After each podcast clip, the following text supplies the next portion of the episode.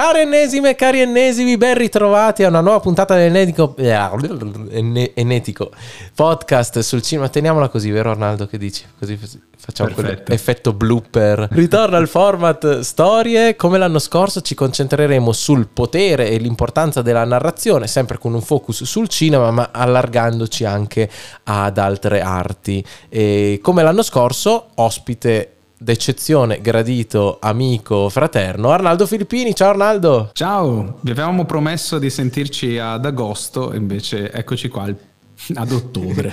Ma perché? Perché sei stato molto molto impegnato in un progetto bellissimo, tu con la tua associazione assieme ai tuoi appunto soci di Immagina, eh, raccontaci un po' cosa hai combinato. Eh, sì, allora ogni anno con questa associazione che si chiama Immagina organizziamo un grande festival che prende poi il nome dell'associazione, si chiama Immagina Festival e lo scopo è quello di divulgare il potere delle storie illustrate, il che potete già capire che ha delle connessioni molto forti con il mondo della cinematografia, no?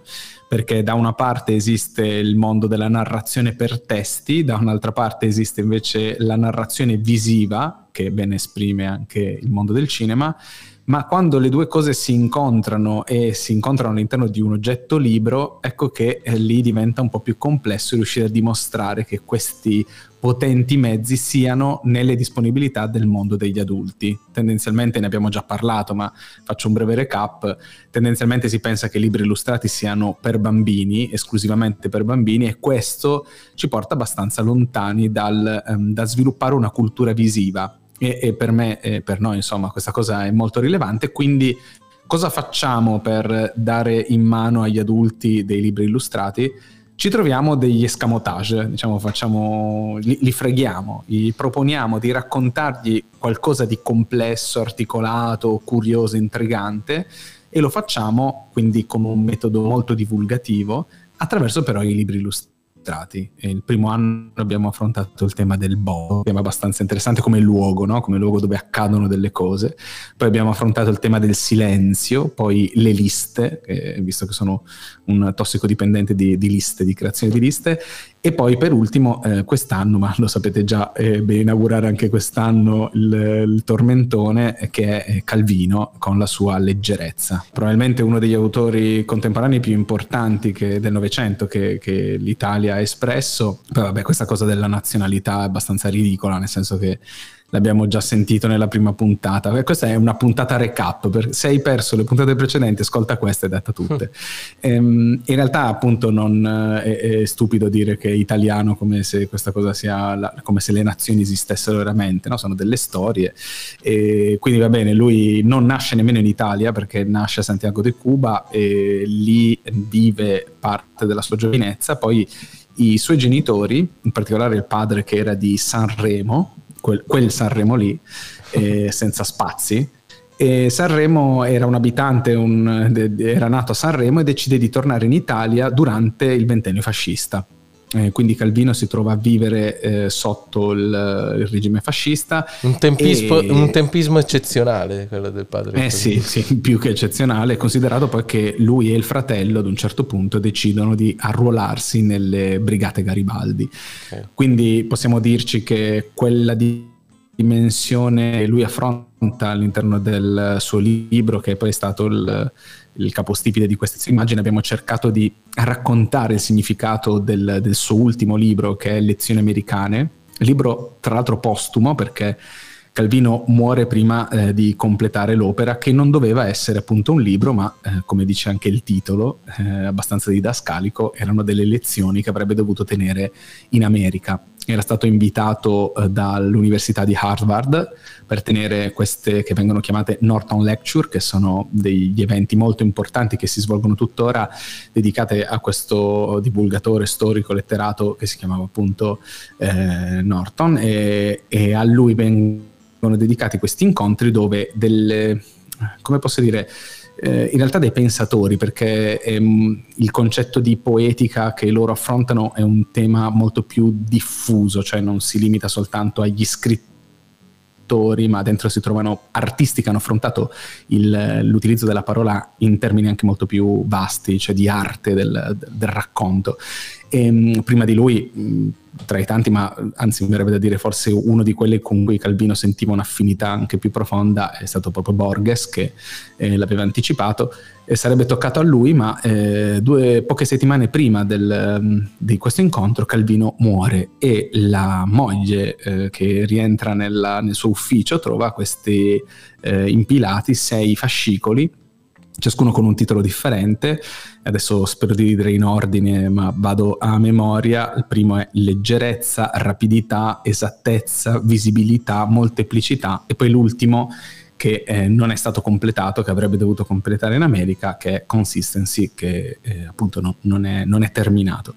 Tutta quest'opera poi viene eh, messa insieme e tradotta in questo libro che appunto porta il nome di Lezioni americane che affrontano un tema secondo me che anzi se, se vogliamo anche affrontarli questi, questi, cinque temi può essere affascinante eh, perché mh, mm, penso che siano in realtà una lettura curiosa sul modo di narrare, il che vuol dire che non è limitante sulla modalità del racconto, ma anzi secondo me può essere espanso facilmente verso il discorso cinematografico, perché appunto dicevo che eh, lui avrebbe dovuto tenere questo incontro eh, in America e, e dovendo scegliere il tema, perché il tema è completamente libero, eh, lui si trova in una situazione di difficoltà, racconta la moglie del suo tormento nel, nell'individuare eh, la tematica che sarebbe stata da trattare, perché Calvino eh, insomma appassionato dal limite, questo è molto affascinante, il limite come strumento di creazione, cioè il fatto di porre dei paletti all'interno del quale puoi sviluppare, eventualmente anche saltare oltre al limite imposto. E, ehm, e quindi decide in ultimo di dedicare questi incontri alla, alla, letteratura del nuovo millennio, quindi in realtà è proprio un libro che parla a noi, cioè noi del, degli anni 2000, e lui alla fine degli anni 80 pensa a questo libro, quindi ah, scusate queste lezioni, quindi eh, siamo ancora distanti, ma ecco ha affrontato davvero sempre temi con molta curiosità verso il futuro e con una buona proposizione. Ecco, non, è, non, è, stato un autore che eh, rimuginava sull'antico patto, ma anzi cercava di vedere cosa traghettare nel futuro. E questi eh, cinque eh, sei valori, quel più uno, quello mancante, eh, sono quei valori narrativi che lui ritiene interessanti, quindi non sono sei lezioni eh, americane di come vale la pena vivere, un decalogo, anzi un esagolo, non so se si mm-hmm. dice così, eh, correggeteci, ehm, appunto su cosa eh, considera importante eh, come strumento narrativo. E a me questa cosa mi ha molto affascinato perché, ritornando al tema di questo podcast che vuole affrontare il tema delle storie, riesce a individuare cinque fattori che diventano scatenanti per me per delle riflessioni molto potenti. Anche Calvino ha iniziato la sua carriera proprio come critico cinematografico, hanno parlato anche di quello, io non la sapevo questa cosa, quindi anche e vedi come si intreccia bene in, nel discorso che dicevi tu, ma adesso torniamo a, sul tuo focus. Sì, ma infatti No, no, ma dici bene perché in realtà poi racconta anche di un servizio pubblico che noi tendenzialmente abbiamo un po' perso come, come punto di riferimento, ma che vedeva grandi letterati ehm, ad affrontare anche tematiche che erano molto, oggi diremmo, pop, e che invece non avevano timore di, di, di affrontare, perché il, abbiamo avuto grandi autori che si sono occupati anche della televisione e anche di contenuti che, che, che, oggi potremmo pensare difficili che grandi pensatori letterati si dedicassero a queste tematiche. La RAI è stata una grande fucina di, di pensatori e di autori che si sono dedicati proprio a, a sviluppare un contenuto che fosse alternativo alla produzione commerciale e considerate che non voglio denigrare la produzione commerciale, anzi secondo me eh, il, l'errore che si può fare in generale è quello di tenere lontano, eh, tenere lontano il discorso del commerciale e, e invece darsi nella nicchia, quella che poi viene eh, definita culturale. Perché quando facciamo questa operazione eh, il fatto di perdere l'aderenza con quella realtà lì, che è quella che è più popolare, insomma quella che ha più canali di distribuzione, finisce che poi se ne occupano quelli che non hanno nessun tipo di interesse nel far progredire un, un, certo tipo di narrazione, un certo tipo di profondità e di narrazione. Quindi um, io penso che dovremmo tutti occuparci, anche con interesse curiosità del mondo, del mondo pop. Sì, ogni riferimento alla dichiarazione di Martin Scorsese contro i cinecomics è puramente casuale. No, scherzo, perché sai, no, sei, sei Ma seguito. È... Ma più che altro, il, sì, perché sì. l'ha rifatta. La prima volta posso capirlo perché l'aveva fatta un paio d'anni fa dove effettivamente c'era una saturazione proprio estrema e si parlava solo di quello. Però eh, nelle ultime dichiarazioni Scorsese dice che bisogna dichiarare guerra ai cinecomics, ma secondo me questa guerra se la sono già autodichiarata contro da soli perché ultimamente, cioè negli ultimi due o tre anni anni, hai mai sentito qualcuno parlare di cinecomics, cioè se non in termini puramente dispregiativi, quindi mi sembra che si, si siano già impegnati di, di, di loro per, per, mettersi i bastoni tra le ruote, no? Dico, a prescindere da Scorsese che ovviamente non, stiamo, non sto a criticare l'opinione di uno dei più grandi maestri del cinema, però con questo, questo è l'atteggiamento, secondo me se puoi proprio dire, ecco, trova un modo per allontanare verso il cinema d'autore la gente che guarda solo i cinecomics, fai una dichiarazione di questo tipo. C'è proprio l'atteggiamento che secondo me allontana una persona che, che guarda solo quel tipo di cinema, perché c'è subito un,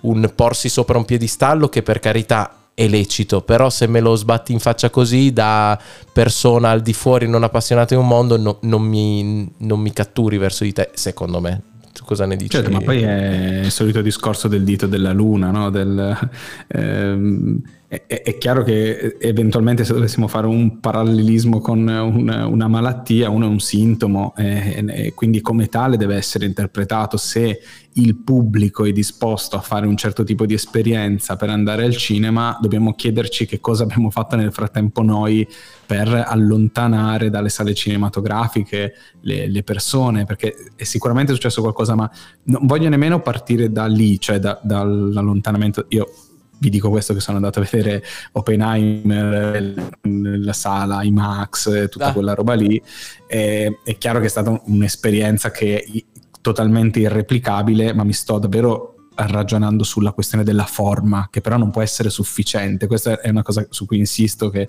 era un po' il filo conduttore che, che mi aveva condotto a fare dei ragionamenti eh, su Avatar, di cui possiamo essere d'accordo o in disaccordo sul valore estetico, eccetera, eccetera, ma dal mio punto di vista, quando è la forma l'unico aspetto che deve diventare derimente, mi sembra meno rilevante, meno interessante perché a me piacciono, a me personalmente mi attraggono le storie, quindi in qualsiasi diciamo eh, infiocchettamento me lo vuoi mettere, però alla fine dei conti io eh, amo sentire una storia e quindi che sia una persona per strada che me la legge o me la racconta ascolto o dentro una sala con le vibrazioni eh, del, dell'intero corpo sdraiato con una borraccia di Coca-Cola, insomma, devo capire dov'è l'equilibrio ecco, tra la proposta della, della, forma e del contenuto. Quindi eh, metto in pausa questo secondo me e ritorno così a bomba dal punto di partenza da cui siamo, abbiamo dato avvio a questo discorso è credo, temo sinceramente che siamo arrivati al punto tale che eh, è evidente il collasso della cultura visiva siamo totalmente in balia di un, un contesto che, guarda, mm, se mi dai qualche secondo te lo cerco perché penso che sia interessante.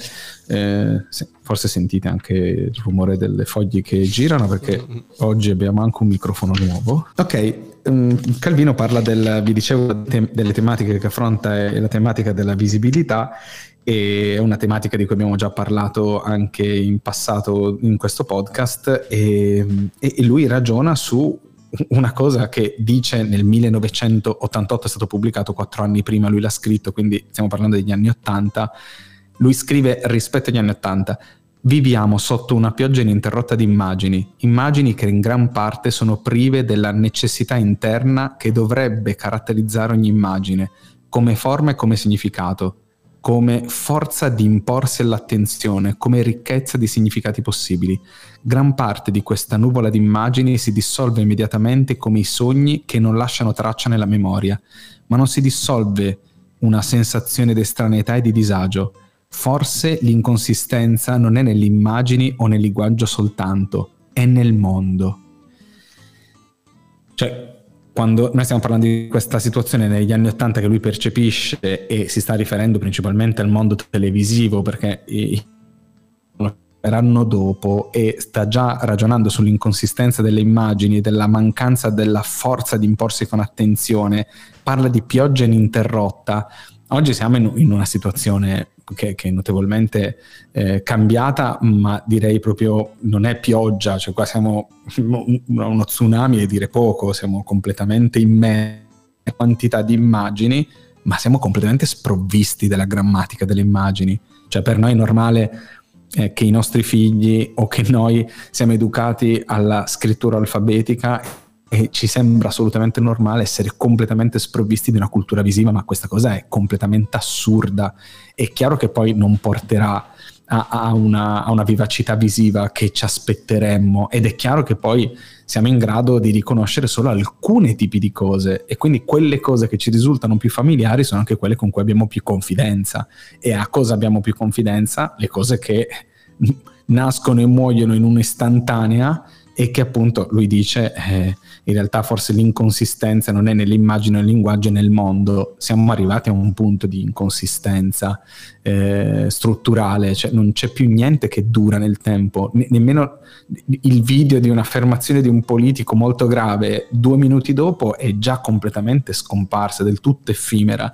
Anche l'immagine più cruenta, più cruda è assolutamente sostituita cinque minuti dopo da qualcosa d'altro il, la, il, sistema così meccanico di produzione di contenuti infinita, ma eh, tu lo ricordi un, un, qualche anno fa, ma eh, eravamo davvero tanti anni fa, c'era stato un momento di crisi di Facebook nella produzione dei contenuti che gli, eh, gli utenti non producevano perché l'algoritmo ci proponesse sempre qualcosa di nuovo. Adesso è, è davvero sterminata la, la, la, quantità di materiale e la totale assenza di qualità. Ma anche la, non, cioè, e anche la qualità. Eh, di... No, questo scusa se ti ho interrotto perché è un discorso che davvero ci sto pensando molto recentemente perché cioè, davvero escono davvero troppe cose, troppe cose, ma indipendentemente, indipendentemente dalla qualità. Cioè, un tempo io mi ricordo, faccio sempre questo esempio, no?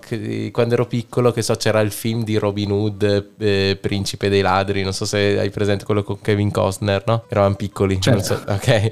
E che poi, vabbè, è un film. Eh, sicuramente non, non eccellente, no? però era stato proprio pubblicizzato come il film dell'anno, il blockbuster dell'anno e quella, lì lo vivevi come una cosa unica e poi ti rimaneva, nel senso che invece oggi ce ne sono ne escono 6, 7, 8 al mese per dire di film di questo tipo di alto budget che potevano essere tranquillamente un tempo. Non so se qui in Italia forse arrivavano con più ritardo, però per dire che ormai è tutto usa e getta, ma anche i film belli, anche quelli, quelli d'autore, li mangi, ne parli, fai il post su Facebook e poi sono abbastanza tendono a essere dimenticati, mentre invece i grandi film del passato, non perché erano necessariamente meglio, però rimangono di più, non so, eh, forse perché hanno già superato la prova del tempo a differenza di quelli nuovi, però c'è davvero un continuare a cambiare, voler aver fretta di mangiare il nuovo film, può essere film, può essere la musica, anche la musica, cioè per dire quanti cantanti nuovi per dire escono all'anno, poi io musica non parlo troppo perché sono un completo ignorante, però cioè, è, è un, se uno volesse stare dietro a qualsiasi cosa, non, non può proprio fisicamente neanche avvicinarsi. E, e, lo stesso per i post che dicevi delle dichiarazioni, del, del, far vedere questo senso proprio che si perde anche il peso sì, del... Siamo, eh. cioè, siamo allineati nel senso che mh, l, l, questa frenesia di produzione visiva che prima era limitata, trascura, cioè voglio trascurare un momento l, la dinamica cinematografica della, della produzione perché sapete voi che siete di questo settore di quante persone sono necessarie per mettere su un film e quantità c'è dietro per riuscire ad arrivare in una sala cinematografica, cioè stiamo parlando di architetture molto complesse. Il limite tecnologico è sempre stato uno degli elementi che limitava la possibilità di espressione, ma torna indietro a, al periodo in cui gli scribi erano gli unici che, po- che eh, di conseguenza potessero anche controllare e verificare la produzione del contenuto torno um, in epoca un po' più moderna, erano storia che potevano eh, riprodurre i testi, di conseguenza chiaramente selezionavano i testi che potevano potevano essere riprodotti. Questo ha inevitabilmente dato un freno alla produzione culturale e anche un freno alla divulgazione di conoscenze, eh, immagino nel periodo scientifico, ma anche della filosofia. Noi oggi abbiamo come eredità un, un periodo, eh, quello della filosofia greca, che è però derivata dalle trascrizioni romane, che poi sono trascrizioni latine, insomma quello che ci è arrivato è la fortuna delle trascrizioni dei vari scribi che nelle varie lingue l'hanno tradotta e trascritta anche intervenendo in maniera formale sul loro contenuto. Eh, ma eh, devo dire che con l'arrivo della, del, della, stampa questa cosa invece si è allargata, ha permesso eh, l'ingresso di nuovi autori, di nuovi scritti, ma la, la, cosa buffa, che a noi ci sembra una cosa impossibile, ma durante eh, il, il, periodo in cui viveva Dante Alighieri, un suo concorrente autore scriveva romanzi rosa, eh, no, non dissimili come contenuto da quelli che potevano essere i racconti di 50 sfumature di grigio ed era all'epoca un bestseller, un grande successo editoriale.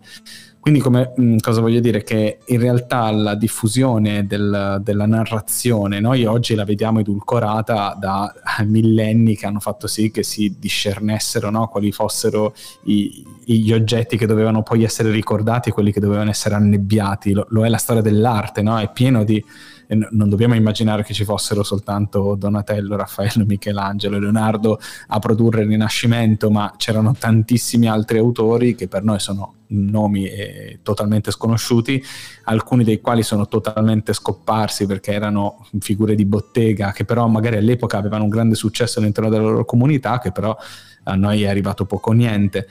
Um, però qual è il, il, tema? Che comunque stiamo parlando di una, um, un ambito molto ristretto di tecnologia a disposizione delle persone. Oggi siamo arrivati a uno a uno, cioè non c'è più una, um, un indirizzo di specializzazione verso quel da- quella data tecnologia che di conseguenza ti dà accesso a determinati strumenti. Questo è qualcosa di meraviglioso, cioè non, non è niente di negativo il fatto che più persone possano avere strumenti, perché ad esempio noi siamo qui e se non avessimo oh, la, eliminato il limite tecnologico, eh, io e te non potremmo parlare se non in una radio. Ecco, mm. di conseguenza la, l'espressione, eh, l'allargamento del, del raggiungimento delle tecnologie, questo è sicuramente un grande vantaggio.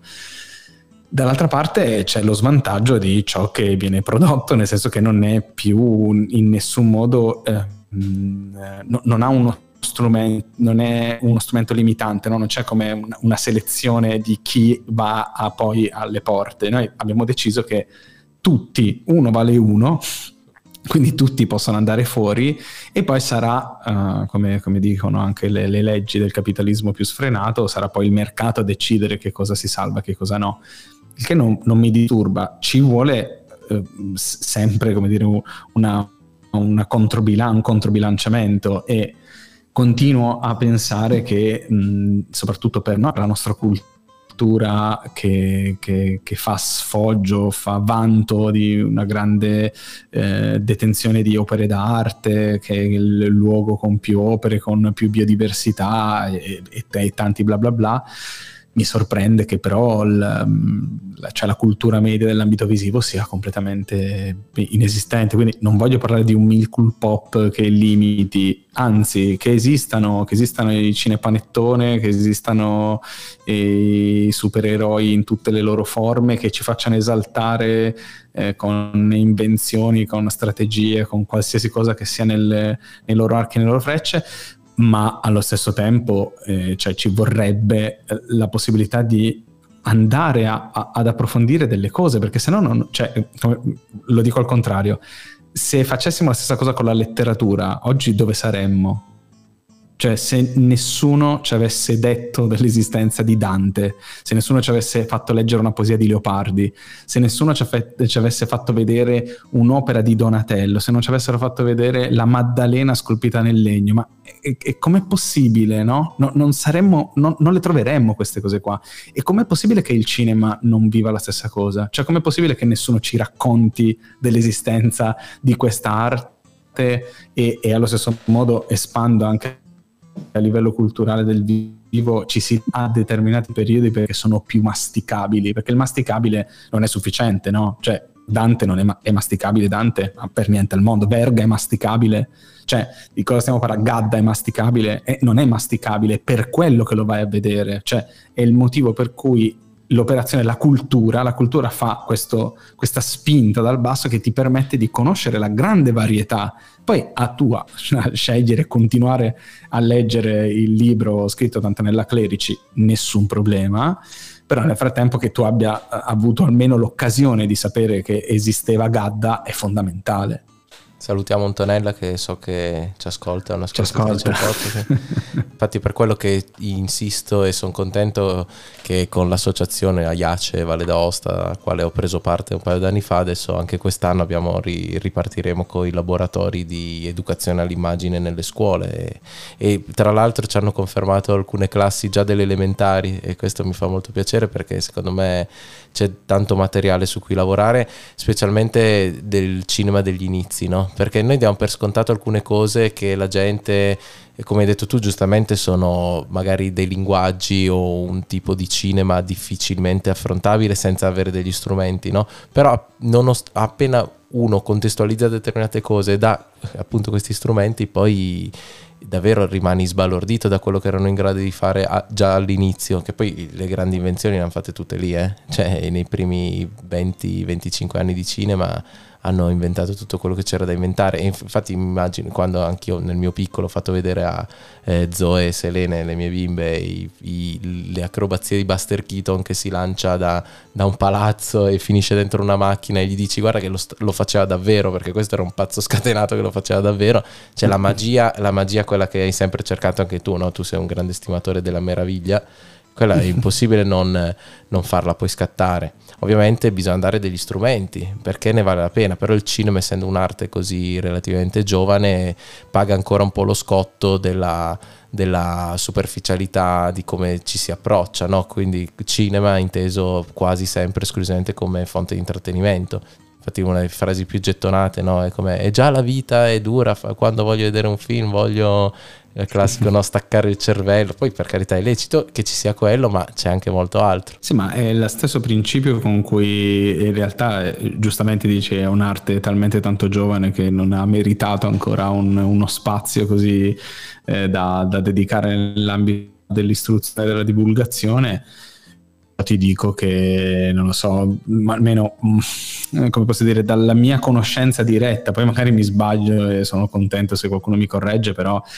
anche la storia dell'arte in realtà non è che gode una salute così tanto vasta, non è che eh, c'è una conoscenza diffusa di, un, di anzi di una consapevolezza. Ecco perché, scusami, ritorno sul punto, non è in realtà il fatto di immaginarsi qualcuno che deve sapere a menadito i nomi, gli autori, i periodi, i film, cioè no, no, non, siamo, non stiamo parlando di un processo legato a, una formalizzazione di un sapere che devi masticare, ingoiare e sputare. No, non, sono, non, è la settimana enigmistica che, che stiamo cercando. Qui stiamo cercando la capacità di immaginare, cioè, e il punto è tutto qui indipendentemente da cui, quale sia il linguaggio di cui stiamo parlando, il problema che io sento e che vedo è il problema che non c'è nessun momento della vita in cui è normale pensare che una persona adulta sia nella disponibilità di immaginare, ma questa cosa è gravissima. Ma lo, lo dico con davvero sincera preoccupazione. Il fatto di non avere normalmente idea di poter immaginare è gravissimo, perché ogni volta che io lo dico, la risposta che sento, ad esempio, quando pubblicamente racconto quello che facciamo, ma immagino che sia la stessa cosa che, che farei te e ho davanti delle persone, delle istituzioni, della politica, eccetera, eccetera, mi dicono sempre, dicono nei discorsi questa cosa, bisogna tornare un po' bambini, mi hanno rotto le palle. I bambini mi hanno rotto le palle. È una giustificazione. Ma chi deve tornare bambino? Perché bisogna tornare bambini? È, una cosa che mi dà ai matti. Non c'entrano niente i bambini. I bambini l'unica cosa che hanno di vantaggio o svantaggio, non so, è che noi attribuiamo un valore alla loro innocenza, che poi innocenza è tutta da verificare. Il fatto che siano una, quasi una tabula rasa e quindi noi pensiamo che gli si possa contento che vada tu a fare questi incontri, eh? però allo stesso modo non è che c'è una validazione della qualità delle cose che si fanno, perché noi pensiamo che i bambini siano questi esseri a cui la qualità, il valore, eccetera, eccetera, mi capita direttamente eh, quando ci chiedono di fare, eh, visto che vi occupate di libri illustrati, fate laboratori per bambini, è una cosa difficile difficile, ma mica una cosa che puoi chiedere al primo che passa. I bambini sono una cosa complicatissima, non è che ci, ci improvvisiamo tutti acrobati dell'infanzia. Allo stesso modo, l'adulto ha bisogno di immaginare, ma non perché lo dico io, perché in qualsiasi momento noi utilizziamo il cervello per pensare delle cose.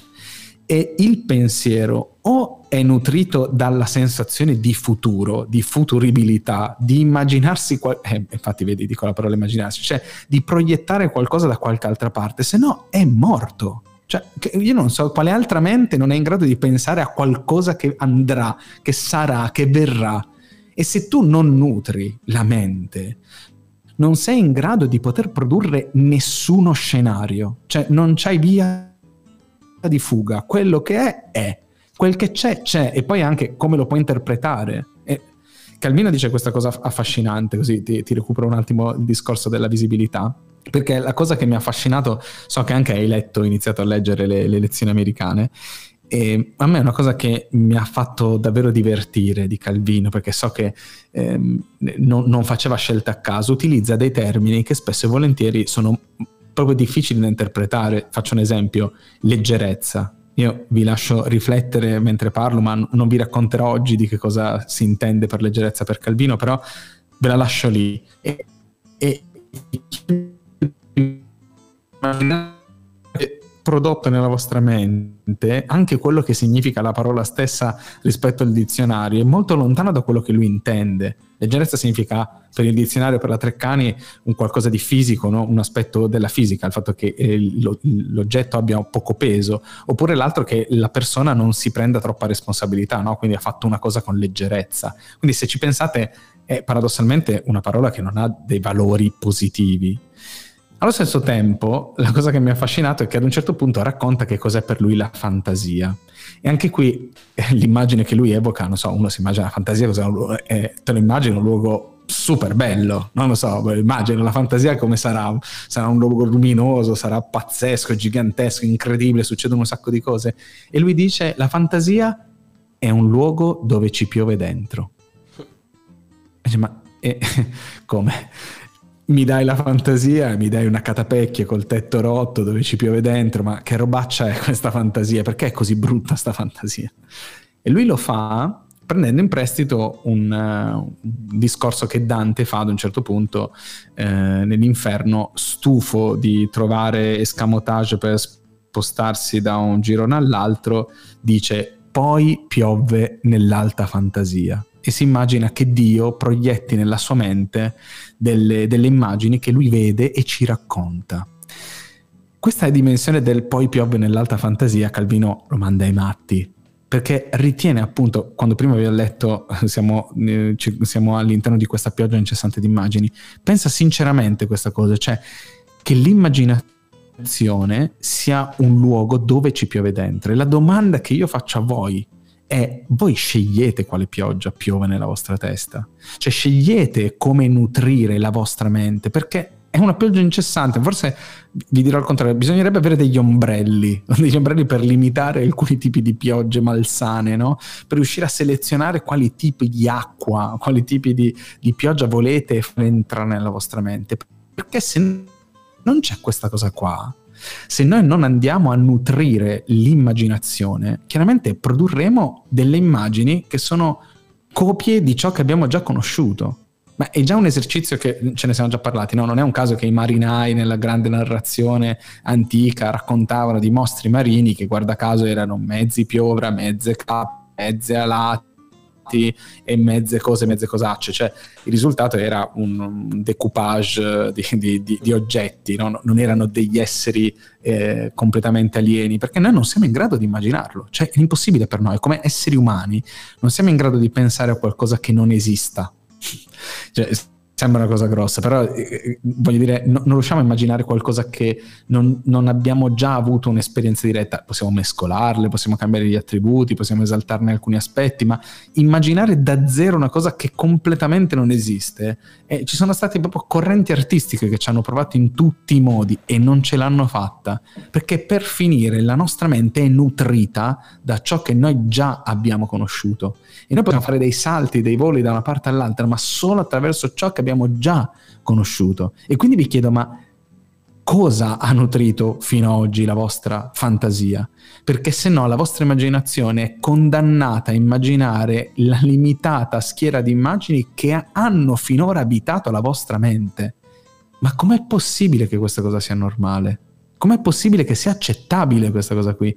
E chi se ne frega, ripeto, dei bambini? Perché questa è una scusaccia, è una scusa brutta il fatto di tornare bambini sembra come se dovessimo riconquistare un'innocenza, come se dovessimo per un momento diventare eh, esseri diversi. No, noi siamo questa cosa qui, siamo persone anche orribili per il fatto che noi non abbiamo nutrito la nostra fantasia, quindi non siamo in grado di pensare ad altro. In questo periodo mi è capitato di, per ragioni che non vi racconterò, eh, però mi è capitato di... Eh, eh, seguire, ecco, adesso scusate è arrivato il gatto, mm. è la new entry nella mia famiglia. Che non ecco, ho avuto il piacere Manuzio di conoscere ancora. Maurizio. Eh, quindi adesso sei... No, no, Manuzio si chiama, ah, Manuzio. Il, il, grande editore del Rinascimento. Ecco, che salutiamo perché so che, che ci ascolta Manuzio. Manuzio che ci ascolta. Ehm, dicevo... Manuzio, ehm... scusa, ma non era, era, quello che hai dato il nome personaggio quando abbiamo fatto la campagna di Cthulhu ambientata nel passato? No, non c'entra niente. Eh, che, che, era, sì, che era alla corte di Piccolo, Pico della Mirandola. Eh, guarda, che stato... memoria che ho. Che... eh, Manuzio è stato un grande amico di Pico della Mirandola, eh, addirittura fatto da precettore ai nipoti di, di Pico, quindi Vabbè, sono molto sì, appassionato, sì, adesso forse sentirete le fusa perché fa le fusa molto forte. Comunque, sì, si sente? No. no? Lo sento io allora.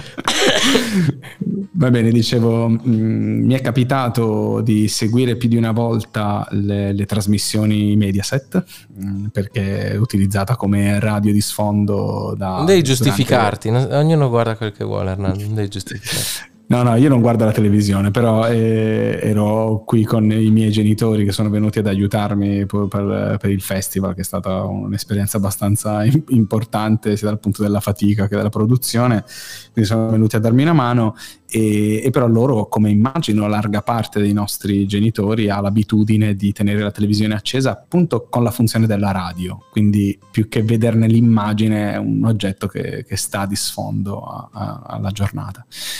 Io, cioè, finite questa, queste due settimane, ho incominciato a provare un senso d'ansia. Mi chiedevo perché. Cioè, no, non mi sono, raramente mi sento in, come dire, in, in ansia o preoccupato per, per, le sorti dell'umanità. Sono, tendo a essere un positivista, no? credo nel potere dei nostri ragazzi più giovani, che faranno molto meglio di noi. Credo negli esseri Invece, umani. Esatto, grazie per aver citato Marco Mengoni in questa puntata. È lui? Ah, non... Eh sì, eh sì, sì. Ok. Sì, sì. Ehm... E però poi alla fine cioè, mi sono interrogato, a un certo punto ho visto l'intervista di, di Vannacci con... Eh, a, non, non, so, quarta, a, quinta. A programma generico su Rete 4, tanto sono tutti uguali. Programma, bravissimo, programma, qualsiasi programma su Rete 4 eh, io ho capito, ho capito il punto, cioè continuamente vivere in un contesto dove alcune parole, alcune immagini, alcune sensazioni vengono ripetute, hai voglia di dire che te non le condividi, hai voglia di dire che te non le pensi certe cose e ci sta, eh? Io sono assolutamente sicuro che i miei genitori non credono in quello che sentono, ma crea una, una, una elasticità mentale, cioè crea una confidenza con alcune cose di cui io non avevo per niente confidenza. Cioè l'idea che io esco di casa e mi ammazzano, io no, non ho confidenza con questa idea. Io esco di casa, sono assolutamente sereno, che non succederà assolutamente niente. E scegliere cosa ti circonda fa la differenza perché appunto crea questa, ehm, a, a, questa abitudine questa mm, consuetudine verso certi tipi di cose e quindi allontanare le cose che non rendono elastica la tua mente verso certi tipi di cose e invece dare spazio ad altre cose fa la differenza e come si fa la differenza. Quindi in sostanza quello che voglio dire è che, indipendentemente che sia il cinema, l'arte, l'arte illustrata, la fotografia, eccetera, eccetera, noi avremmo davvero bisogno, ma profondissimo, di nutrire le nostre menti. Dovrebbe essere proprio un'urgenza collettiva, perché se no non, se ne esce. Le parole sono importanti, ma non sono sufficienti. Le immagini le diamo per scontate, ma sono in realtà ciò che noi in continuazione vediamo, i nostri occhi vedono vedono cose e come diceva Munari, l'uomo vede ciò che sa. Se una cosa non la sai, non la vedi, non la vedi, punto. Cioè è impossibile che tu la noti e continuerai a notare le cose che ti hanno fatto notare e, e, e di conseguenza per te diventano preminenti. Preminenti, l'ordine del giorno erano eh, invasione degli extracomunitari, perché naturalmente quando usiamo la parola invasione, che immagine hai? Vedi che nascono le immagini, non è che se uno usa la parola a caso, invasione, cioè invasione vuol dire che io sono la minoranza e arrivano questa orda che mi riempie, che entra in casa, che riempie le strade, ma io non l'ho mai vista questa roba. Dov'è? Io non, non, non, so dove sia. Questi baby gang, ma è chiaro che ci sono, non voglio dire il contrario, ma dire che esiste un caso o generalizzare il fatto che domani tutti i ragazzini sono dei delinquenti, ma è molto grave, non è vero, non è, questa cosa non esiste. Io non, non so, non, ho frequentato quel, quel mondo visivo, ripeto, non vuol dire che questo non esista, ma bisogna anche ricondurlo alla realtà, anche per dare il peso che è necessario dare a quella cosa che è molto grave, molto pesante, perché è successa lì, in quel luogo, in quelle condizioni, per darsi delle risposte del perché avvengono certi tipi di cose, perché quando poi le generalizzi non hanno luogo, non hanno spazi, non hanno tempo, non hanno nome, non hanno cognome, non hanno immagine, non hanno forma, a quel punto è una paura Anzi, ti dirò di più, eh, questa è la parte che è un, un nuovo tema che mi sta balenando nella testa. Non è paura, la verità non è paura quella che noi sentiamo, perché la paura avviene soltanto quando ci troviamo davanti alla situazione esasperata di dover scegliere se scappare o attaccare, cioè quando sei arrivato al punto dove sei nell'angolo e devi reagire. Quella è la paura. Quella che noi viviamo si chiama ansia ed è una paura costante, anzi, ripeto, non è una paura, è la paura della paura, ma è una roba incredibile. E, se dovessi immaginare qualcosa che si assomigli di più al futuro, non è un'immagine pulita, nitida, luminosa, radiante. L'immagine che viene raccontata l'immagine di una situazione che è precaria, è disordinata, è oscura, è incomprensibile, è un'incognita, è nascosta e c'è qualcosa che trama dietro le spalle di questa realtà. Ma com'è che, com'è che questa immagine questa immagine del, della nostra mente possa essere sana per immaginare qualcosa, per immaginare il futuro, perché io non so cos'altro serve all'immaginazione se non quello di proiettare qualcosa verso un'altra sponda. Bello, bello, visto, eh? Grazie. Anche un applauso di lunga durata questo effetto sonoro. grazie mille, grazie.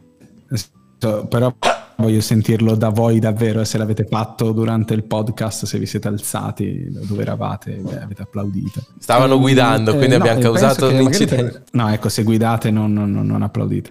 E, no, no, eh, scherzi a parte, penso che potremmo anche tenercela questa cosa, perché poi avevamo iniziato con una idea e poi come al solito divaghiamo tantissimo, però le prossime puntate potremmo davvero dedicarle alle lezioni americane, guardandola una per una e affiancandola alla cinematografia, cosa che oggi effettivamente è stata più precaria, però spero che il discorso sull'ambito visivo sia comunque utile per espandere la propria sensibilità verso l'immagine e l'immaginazione. Un, un, progetto che mi faceva piacere raccontarti, se posso ne approfitto, anche se non, è, non voglio trasformarlo in un product placement, ma anzi spero che possa essere cu- un, una cosa curiosa da, da poter raccontare a tutti voi è il progetto che abbiamo fatto durante Immagina che, che, che, ha prodotto poi un risultato editoriale visto che poi di libri noi parliamo e anzi immagino che se Aiace un giorno farà un prodotto farà un film, un documentario non so se, se ce l'ha già in mente sono perché sicuro no, che ce l'hai già in mente no. e, e, se qualcuno di voi è un lettore di Italo Calvino insomma ha letto le lezioni americane sarà caduto nella trappola almeno psicologica che ha generato in noi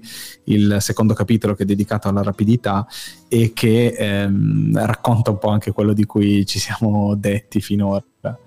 E, um, a un certo punto Calvino, eh, proprio in relazione alla rapidità, racconta questa cosa e dice: eh, Comincerò raccontandovi una vecchia leggenda e quindi incomincia a raccontare questa leggenda che lui ricorda, no? quindi si limita al ricordo e questo per me è già un tema sensibile perché ho memoria molto breve e Gianluca è il mio riferimento per l'archivio vivente. Quindi è lui, li, sì, sei, sei, tu che evochi le immagini nella mia mente, sei la mia pioggia.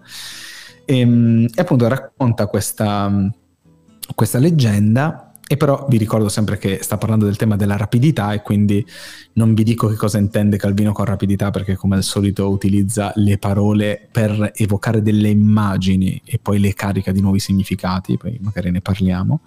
E, e dice appunto questa cosa alla fine che dice questa leggenda tratta da un libro sulla magia è riportata ancora più sinteticamente di quanto non l'abbia fatto io in un quaderno di appunti inedito dello scrittore romantico francese Barbey d'Aurevilly.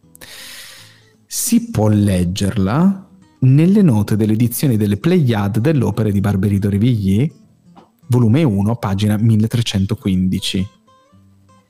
E io quando ho letto questa cosa ho detto, bah, è evidente che Calvino, Calvino, mi sta mettendo alla prova, è evidente che il tentativo è quello di esercitarci in una forma di caccia al tesoro, perché intanto ci ha detto che non solo la storia che lui ha raccontato proveniva dalla sua memoria, ma soprattutto ci ha detto che l'originale era scritta in un altro libro ed era ancora più breve di quello che lui l'aveva raccontato, essendo poi il tema la rapidità. Immagino, spero che anche voi abbiate subito una specie di sussulto di curiosità sapere che cosa c'era scritto in quel libro originale. Quindi è partita una forma di ricerca folle nel tentativo di trovare questo benedetto libro che era degli anni 70 e di un, un'edizione che non è mai più stata fatta, cioè è stata fatta proprio un'edizione soltanto di questo libro, di questo autore francese mh, e di cui appunto non, non, c'era traccia se non l'unico libro che avevo trovato era eh, nella disponibilità della biblioteca di, di Parigi, la Biblioteca Nazionale di Parigi. Quindi ero pronto per fare richieste, domanda per poter avere una, una copia di quella pagina quando mi viene in mente eh, che la regione a statuto speciale eh, Valle d'Aosta, da cui entrambi proveniamo e dove tu ancora sei residente, in realtà è una, è una regione bilingue e quindi possiede eh, anche nei propri archivi libri in lingua francese. Quindi ho fatto un tentativo e mi sono lanciato in questa richiesta e verifico uh, online che il libro non solo c'è, ma è anche disponibile per la consultazione, quindi vado completamente fuori di testa, quindi contatto la Biblioteca regionale della Valle d'Aosta che mi risponde mandandomi una scansione di questo libro. E la parte affascinante per me è stato proprio quello di incontrare visivamente questo libro, perché la prima cosa che scopro è che il libro, lui l'aveva detto, è un libro di note, quindi già immaginate che cosa curiosa, è un volume di note a un libro, quindi già è un libro da utilizzare nella lettura di un altro libro, quindi un librone tra l'altro, è un libro molto grande, all'interno del quale prese- sono presenti soltanto note, note che l'autore aveva lasciato scritte sui propri libri, sui propri volumi e che approfondivano, allargavano o espandevano attraverso le sue riflessioni quello che aveva scritto nei propri romanzi. E quindi la prima sorpresa è trovarmi davanti a un libro che non aveva testo e note, ma erano solo note. La seconda cosa curiosa che mi è capitato di trovare è che Calvino, nella sua estrema precisione, aveva detto che eh, la nota a cui si riferiva era pagina 1315 e nella realtà dei fatti a pagina 1315 io non ho trovato niente. Niente perché la storia di cui lui parlava era una leggenda dedicata a Carlo Magno e quindi io mi immaginavo di trovare da qualche parte scritto Carlo Magno. Quindi un po' all'inizio eh, sono rimasto deluso perché ho detto vuoi vedere che Calvino come Borges si inventa le fonti perché poi io creda in quello che lui mi sta raccontando e quando poi vado a verificarlo in realtà era una grande eh, storia e non era una, un oggetto reale. Leggendo meglio il testo che però era francese, come potete immaginare, eh, controllando meglio scopro che all'ultima pagina, in fondo, in fondo, in fondo, esiste una parola che è Charlemagne e quindi riesco a trovare di questa doppia pagina una parola che mi aggancia e quindi chiedo se è possibile conoscere eh, il contenuto della pagina 1316 e incredibilmente finalmente appare la leggenda di cui parlava Calvino che è naturalmente scritta in molte meno eh, parole di quante Calvino aveva esercitato all'interno della sua memoria. Eh, questa cosa um, cioè, mi ha fatto completamente esplodere il cervello. Intanto poter conoscere eh, di che cosa stesse parlando Calvino mi ha, mi ha, entusiasmato. Poi poter vedere il libro, è lo stesso libro che lui aveva visto. Anche qua un discorso di immagine, no? Poter avere di fronte la forma, il libro, il testo, come era fatto, mi incuriosiva. Non per la questione della finitezza, no? perché l'esercizio potrebbe sembrare adesso tiro fuori qualcosa che a quel punto diventa l'oggetto finale. No, per me invece è un'espansione, è ulteriormente un nuovo livello.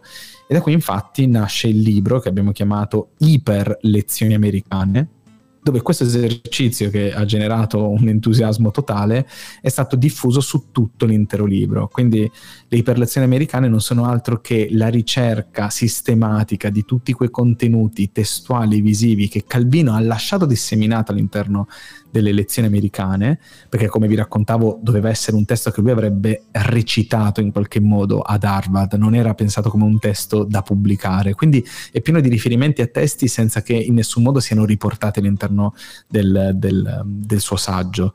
Quindi è stato un esercizio di ricerca laddove lui ha identificato i testi originali, quindi ci ha detto autore, editore, libro, siamo andati a cercare proprio il libro originale e la cosa clamorosa che ti racconto è che Calvino cita direttamente, quindi di cui ci dà la fonte, ci dice l'anno, ci dice la, l'editore, l'autore, eccetera. Tutti questi libri sono presenti nella biblioteca regionale della Valle d'Aosta questo uno, cioè ci sono delle ragioni, eh. uno perché per, larga, per una, una, parte molto grande della vita eh, adulta di Calvino lui l'ha passata a Parigi in cui mm, il panorama anche francese era un panorama molto forte da tanti tanti punti, ma si è in qualche modo costruita anche un suo immaginario attorno a quegli autori e di conseguenza il fatto che ci fosse la lingua francese di mezzo ha sicuramente dato la, la possibilità alla biblioteca di avvantaggiarsi in questo.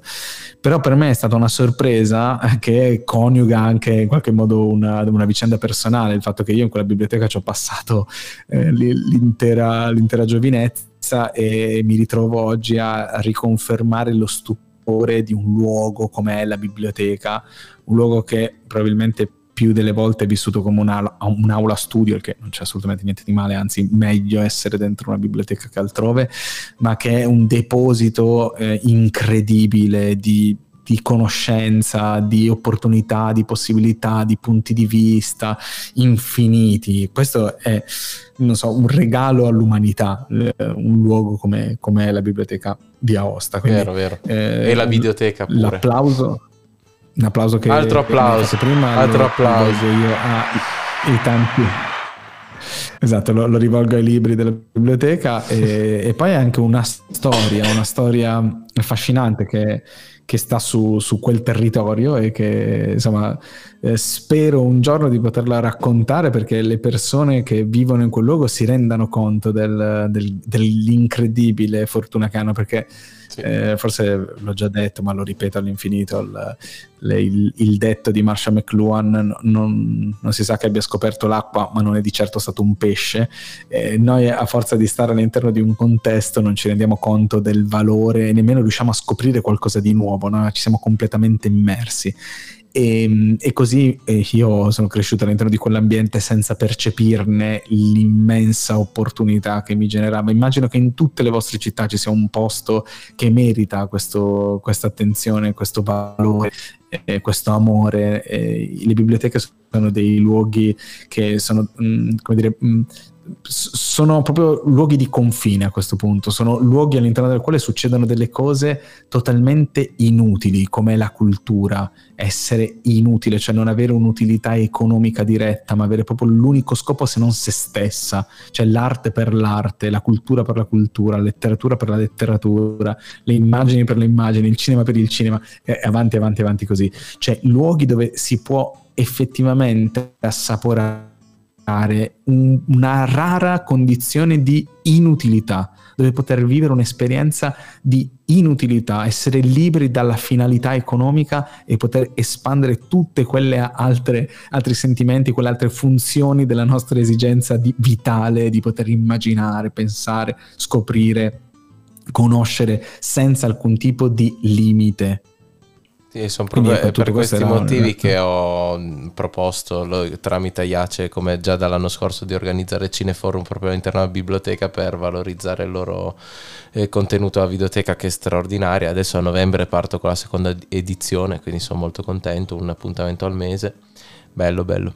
Un luogo eh, veramente da era... scoprire. Dimmi. No, dicevo che tutto questo l'ho detto esclusivamente perché eh, per, la, ah, per, per lanciare il Biblorancontro, sì, Cineforum. Il, il, crossover, il crossover perché naturalmente lo faccio con entusiasmo per raccontarlo a voi, io anzi spero se vi ho incuriosito in qualche maniera, esiste un sito eh, eh volevo dirlo infatti, dillo www.immaginafestival.it all'interno del sito trovate la pagina dedicata a iper lezioni americane. Eh, il libro fortunatamente è andato sold out adesso non ve la faccio troppo lunga su quale abbiamo prodotto perché anche quella, eh, però è proprio un'espansione con oltre 150 contenuti eh, scoperti, altrettanti contenuti visivi che sono stati associati è ricchissimo di storie incredibili da ritrovamenti di opere di Leonardo da Vinci con colpi di scena su cose che nemmeno Calvino sapeva, lettere eh, d'amore nascoste che abbiamo trovato tra, eh, tra, nel, tra le righe insomma, dei, dei, romanzi e dei, delle, delle, delle eh, rapporti epistolari che c'erano tra gli autori e le proprie amanti, insomma è davvero ricco di estreme curiosità, è un, un oggetto, un compendio per me eh, che, che ce l'ho adesso adesso in mano che ve ne sto parlando che mi entusiasma anche se l'ho visto quasi ah, per indigestione. Però in tutto questo eh, la, la, mia speranza è quella di poter avere un crossover, eh, quindi so che ci ascolta sempre, vero Luca Dodaro che è un, un altro podcaster del territorio. No, non penso che ci ascolti mai, quindi... però sì, io lo vedo no, spesso. Eh, questa sarà, sarà l'occasione. Luca, invitami Ok. Eh, eh, cioè, se, non, se, non, è questa una storia valdostana da raccontare, gli farò avere questo, questo vocale sicuramente. Salutiamo il podcast di Luca Dodaro Illumina Osta dove parla appunto di persone valdostane, di tematiche legate sia alla regione ma ogni tanto anche allargandosi ad altro. Ma molto bello, eh? Sì, anche per me no, che sto in Toscana mi diverte. Lui è proprio bravo. E Arnaldo, grazie. Io ti lascio, però volevo farti un regalo anch'io consigliandoti un film, visto che hai parlato di fantasia, di immagini ed è un po' il life motive del nostro podcast di queste puntate insieme. Il film che tanto non vedrai perché non l'hai mai fatto e tutti i film che ti ho detto di guardare non ne hai mai guardato nemmeno uno. Bugia. E no, il film in questione è di Akira Kurosawa. E il film in questione è Sogni del 1990. E Kurosawa è, se dovessimo de- stabilire le mie tre divinità cinematografiche, sicuramente lui ha, è uno sul podio.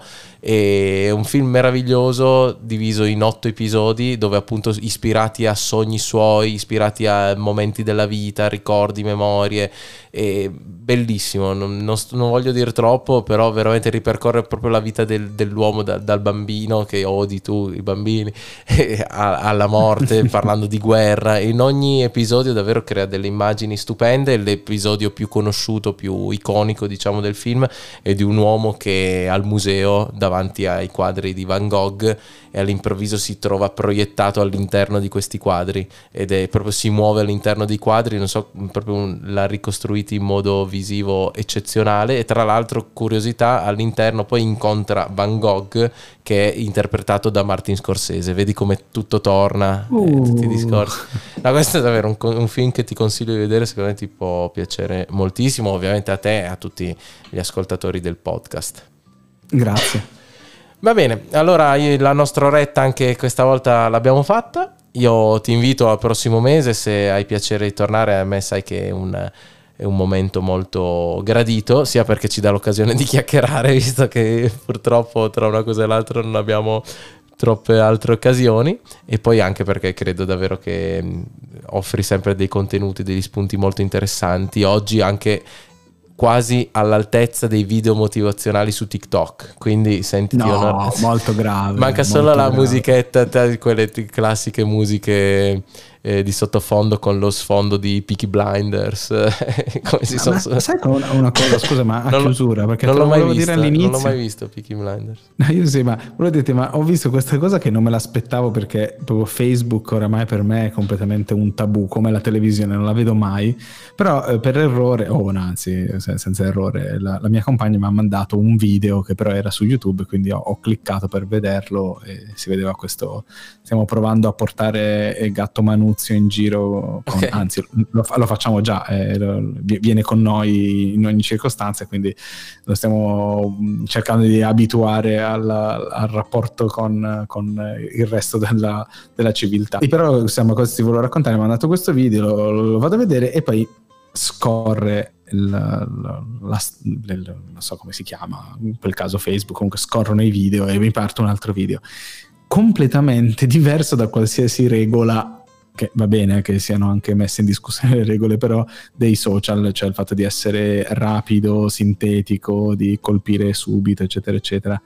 Erano, sono video lunghissimi, ma lunghissimi di decine di minuti, dove non succede, c'è qualcuno che eh, allunga il brodo ripetendo all'infinito le stesse cose. Io non ho visto uno intero perché volevo vedere dove andava a parare ha ripetuto un miliardo di volte la stessa cosa. Poi una cosa orribile, stava so, diping- cioè voleva sbrodolare una torta con delle cose colorate, insomma una roba schifosa. Comunque okay. era lunghissimo sto video, ma lunghissimo. Quindi non so, anche questi video motivazionali, so se lo fanno per appunto accalappiare il pubblico delle persone più anziane o, o sta cambiando il trend, abbiamo sbagliato, anzi abbiamo sbagliato tutto. Noi siamo perfetti perché siamo un podcast che dura l'infinito sì. quindi veramente saremo all'avanguardia, verremo ricordati come coloro che altro che 15 minuti. Scusa, almeno lo pubblicavano. Tra un po' ti ritroverò su TikTok a fare come quello con mollica o senza, ma te tipo con glutine o senza. ma tu non sei nel mondo di TikTok, vero? No, no, ah, mi no, sono io... mai avvicinato. Ti devo dire la verità che, vabbè, non, non ne faccio parte perché ho davvero difficoltà a seguire i social network e eh, non mi vergogno a dire che mi rubano anche parte della mia esistenza perché poi hanno questa, questo formato che mi, eh, mi, crea una forma di dipendenza ma eh, era vero già anche con la televisione nel senso che io ho smesso di avere l'antenna al, al, alla no, TV perché sennò TikTok io... è pazzesco perché poi vabbè viene molto demonizzato però anche lì dipende un po' cosa sei abituato a guardare perché tipo se, se can- eh, canalizzi l'algoritmo verso cose che ti interessano puoi fare anche dei contenuti contenuti tutto sommato di qualità, però il brutto di TikTok è davvero che tu magari eh, vai a letto alle dieci e mezza che dici vabbè guardo dieci minuti e senza che te ne accorgi sono tipo le una, cioè perdi proprio la con... perché essendo tutte cose molto brevi, poi io da quando ho sentito, da quando adesso hanno iniziato a creare i video musicali con l'intelligenza artificiale con Jerry Scotti che interpreta le canzoni di vario tipo, cioè potrei stare davvero... Invece trend che seguo con tanta attenzione, quindi mi è arrivato. E sì, questa cosa qui dell'essere poi facilmente drogabile mi porta ad allontanarmi, ma eh, aggiungo un ma, eh, devo essere sincero, penso onestamente che stare lontani da questi mondi ha un senso e dall'altra parte però non eh, contaminarlo con eh, contenuti, in realtà starne proprio alla larga e lontani fa sì che naturalmente eh, proliferino delle, delle, cose che ho visto in generale abbastanza imbarazzanti, però giustamente cioè, quello, quello, che fanno fanno bene a farlo in assenza di noi, no? È un po' come è la stessa cosa della politica, no? libertà e partecipazione, quindi se, se partecipi eh, puoi in qualche modo dire anche la tua e dare un contributo, nel momento in cui non partecipi partecipano gli altri e voglia di lamentarti, però stai fatto che te sei stata alla finestra a guardarli e poi loro fanno quel che gli pare ed è giusto così. Va bene, grazie mille Arnaldo, l'appuntamento alla settimana prossima con l'ennesimo podcast sul cinema e con te tra eh, qualche settimana. Ci risentiamo a novembre. A novembre la città si accende in un istante. Eh, beh, dopo Mengoni perché non citare una grandissima Caterina Caselli. No, no, ma che dici? Marco Ferreri. E qua, qua eh. poi dovremo fare una parentesi su una cosa. Un abbraccio. Ciao a tutti gli ascoltatori, ciao Arnaldo. Ciao. A presto. Ciao, gra- ciao.